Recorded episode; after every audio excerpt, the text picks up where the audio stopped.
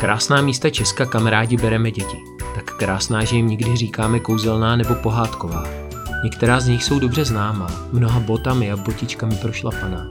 Jiná jsou známá méně nebo jen lidem z blízkého okolí.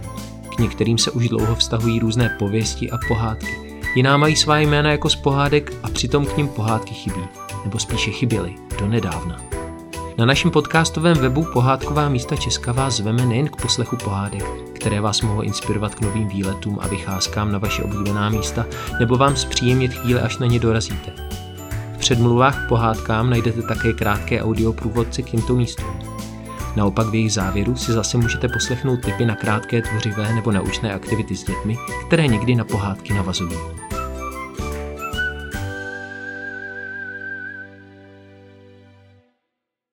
Někdy v 15. století po česko-uherských válkách přijela prý do České Třebové jedna uherská šlechtična, aby navštívila hrob svého padlého syna.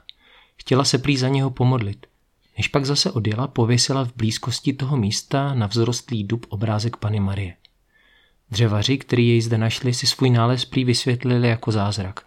A když se pak ještě v blízké studánce umyl nějaký chromý mrzák a ozdravil, pověst toho místa jako zázračného se začala šířit. A těch zázraků se zde stalo prý opravdu hodně. Jsou o nich záznamy v pamětní knize, která se dnes nachází v okresním archivu. Vystavily se zde lázně, jejich služeb o několik století později využila i naše slavná spisovatelka Božena Němcová. Jenže to už bylo v době, kdy se ze zázraků začaly stávat pohádky a člověčí víru, tu dětinou důvěru v pomoc boží nahradil osvícenecký rozum. A tak i zázraků ubývalo. Přitom, kdyby se tehdy nějaký nestal, možná by nám zde nestála ani ta kaplička. Tu původní dřevěnou měl prý postavit tesař jménem Mikuláš se svým pomocníkem. Když už se chtěl do stavby pustit, přišli za ním páni z Litomyšle, že prý pro něho mají mnohem lepší kšeft. Nabídka se mu zalíbila. Řekl si, co je doma, to se počítá, jen se vyspím a jsem u vás. Jenže v noci se mu zjevila pana Maria, která mu řekla, Mikuláši, ty mi tu kapličku tady postavíš a dokud ti nepostavíš, nebudeš mít nic se svojí ženou a tvůj pomocník také ne. Když jsem Mikuláš ráno probudil, bylo mu jasné, že kapli postavit musí. Bylo to 6. července roku 1744.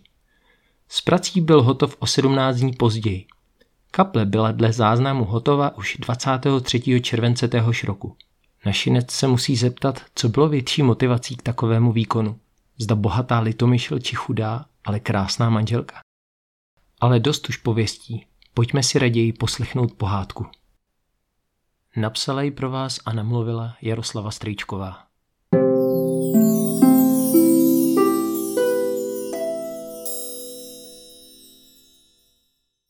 Tenkrát byly mezi Českou Třebovou a Litomyšlí jen hluboké lesy. Obě města spojovala jedna vyježděná cesta. No a po této cestě jednou jel v kočáře rytíř se svou malou sedmiletou dcerkou Aneškou. Cesta kočárem po hrbolaté cestě byla obtížná. Nebyly tehdy silnice, jaké známe teď, ale byly to cesty vyšlapané anebo právě vyježděné kočáry. A cesta, po které jel náš kočár, byla hodně náročná. Místy bahnitá, jindy zase kamenitá. Ceruška pana rytíře byla churavá. Každou chvíli byla nemocná. Na rozdíl od jejich sourozenců, kteří se už od sedmi let postupně učili osvojovat dovednosti svých rodičů, ona stále zůstávala pod ochranou chůvy, kterou měla sama pro sebe. Byla totiž také nevidomá. Nic neviděla. Chůva jí pomáhala orientovat se v tom těžkém, pro ní neviditelném světě. Jednou si její otec, rytíř Pavel, doslechl o babce kořenářce, která měla žít v lesích u Litomyšle. Uměla prý léčit i choroby, které nikdo jiný léčit nedovedl. Pro pana rytíře to byla veliká naděje. Kdyby tak dokázala vyléčit i jeho dcerku, aby tak často nestonala. A proto se vydal na tu dlouhou pouť do Litomyšle. S Aneškou a její chůvou. Anešku dlouhá jízda kočárem zmáhala a tak byli nuceni dělat často zastávky. Při jedné z nich, kdy chůva vyndala ovčí kožešinu, aby si na ní mohla malá slečinka sednout, se Anaška vydala po úzké pěšince do lesa. Nechtěla po dlouhé cestě zase sedět. Chtěla se trochu projít a protáhnout si nohy. Neviděla samozřejmě, kam jde, ale řídila se sluchem. Za sebou slyšela tlumené cinkání plechového nádobí, jak chůva chystala svačinu a zpředu ji lákala vůně lesa a zpěv ptáků. Starost neměla. Plně důvěřovala chůvě, že jí včas zavolá, pokud by zašla příliš daleko, nebo že jí tatínek dokáže zachránit, pokud by se měla poblíž objevit nějaká divoká zvířata. Skrze stromy prosvítalo slunce a malá Aneška na své tváři cítila jeho jemný dotyk. Také vnímala lehonký vánek, který jí hladil po tváří. Nejvíce jí ale lákal tajemný ptačí zpěv, který jí uprostřed ticha lesa zněl tak opojně a sladce.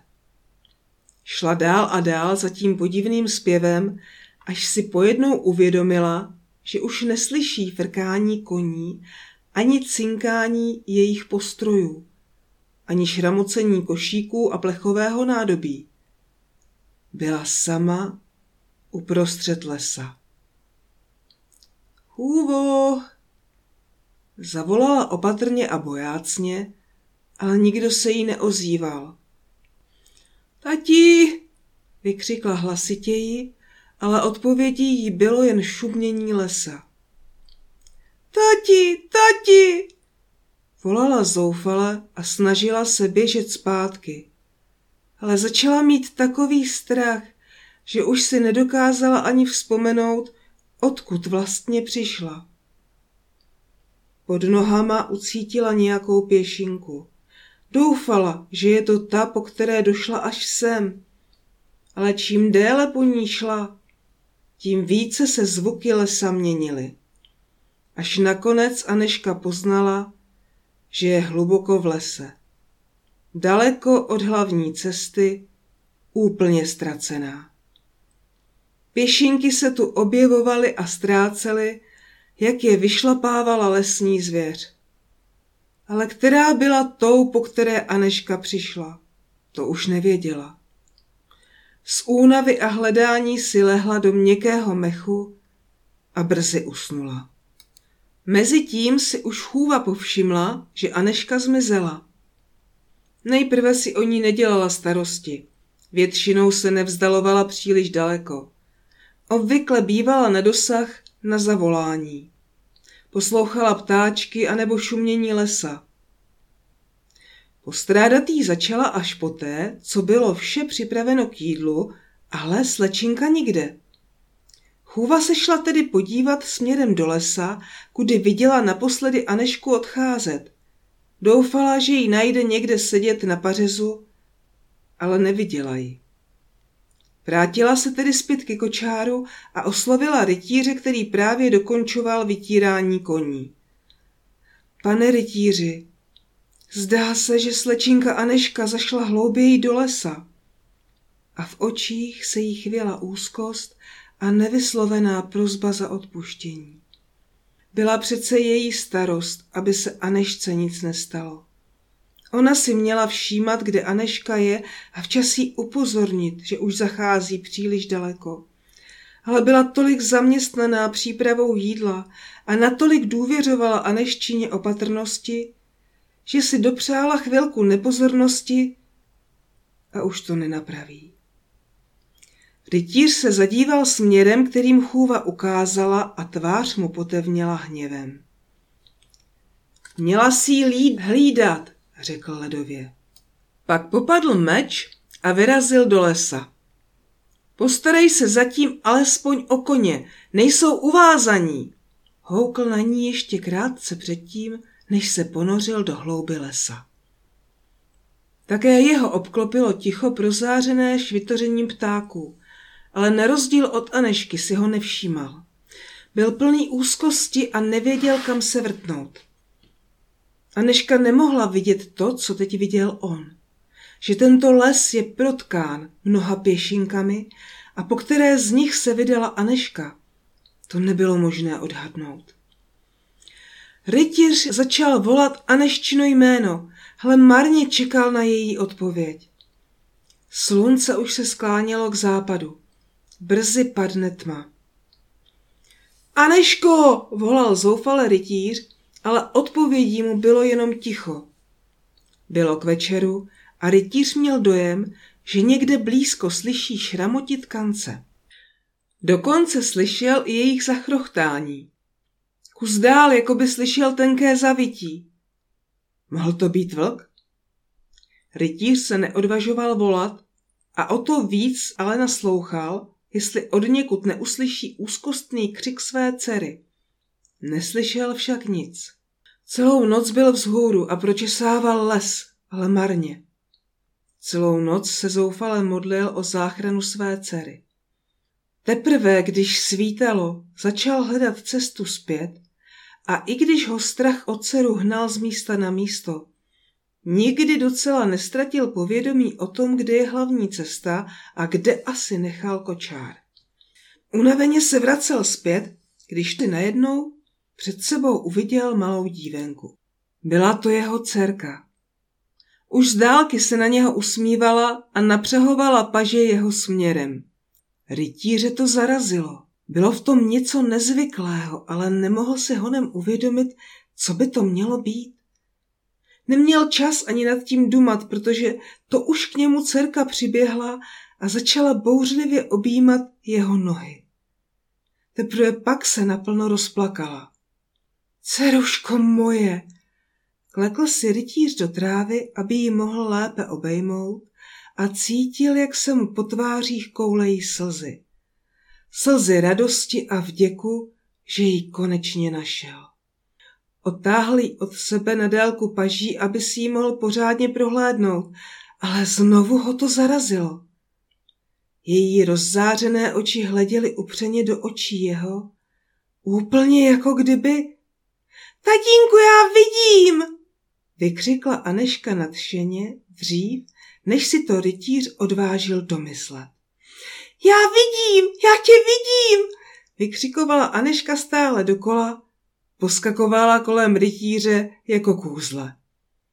Rytíř se začal šťastně smát, vyhodil jí radostí do vzduchu, pak ji vzal za ruku a řekl, tak pojď, musíme to říci tvé chůvě. Určitě už umírá hrůzou. Chůva seděla na kozlíku a poblíž kočáru a koní hořel oheň proti nočním zvířatům. Ale jakmile uslyšela šustot kroků v trávě, okamžitě se probrala a podívala se jejich směrem. S úlevou spráskla ruce, když viděla, že pan rytíř nejde sám, ale vrací se s Aneškou. Slečinko, já jsem se o vás tolik bála, vzlikla chůva. Jsem ráda, že se vám nic nestalo. Ale to jsi o mě nemusela dělat starosti, se smíchem opáčila Aneška. Byla jsem v bezpečí, víš?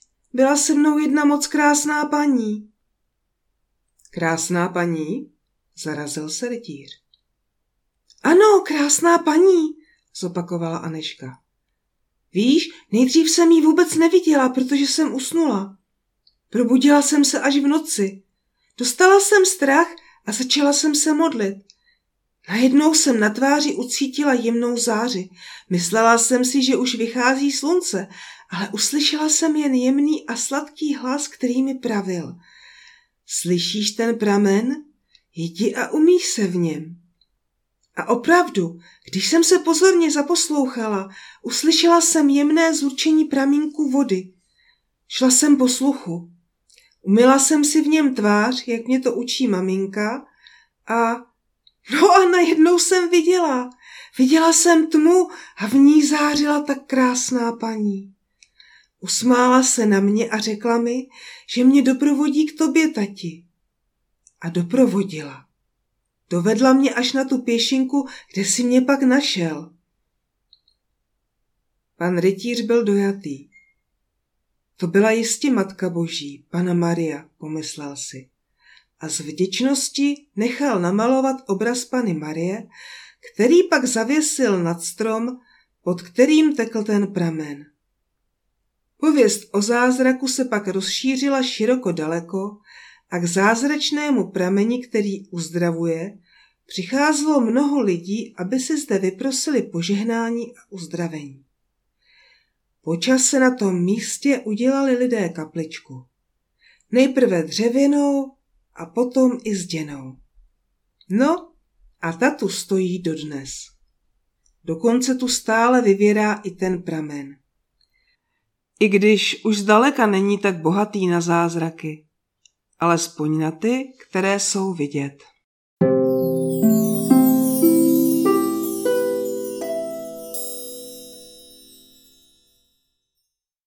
Neodpustíme si ještě krátký doslov pro vás dospělé posluchači, protože vám ještě musíme říci jednu důležitou informaci. Kromě pověstí a jedné pohádky byl tímto místem inspirován také jeden novodobý román. Napsal ho náš kolega a kamarád Jakub Brdičko, který je autorem zatím naší nejúspěšnější pohádky o skřítkovi Peklákovi. Jeho kniha se jmenuje Nadechnout se bílé když se při čtení nenecháte odradit jejím trochu náročnějším začátkem, dočtete se v ní o zázraku, který se u kapličky na horách mohl docela dobře stát i někomu z vás. Pokud by tomu tak bylo, nenechte si ho prosím pro sebe. Není hezčí, než poslouchání pohádek, které se staly ze zázraků, poslouchat o zázracích, které se staly z pohádek.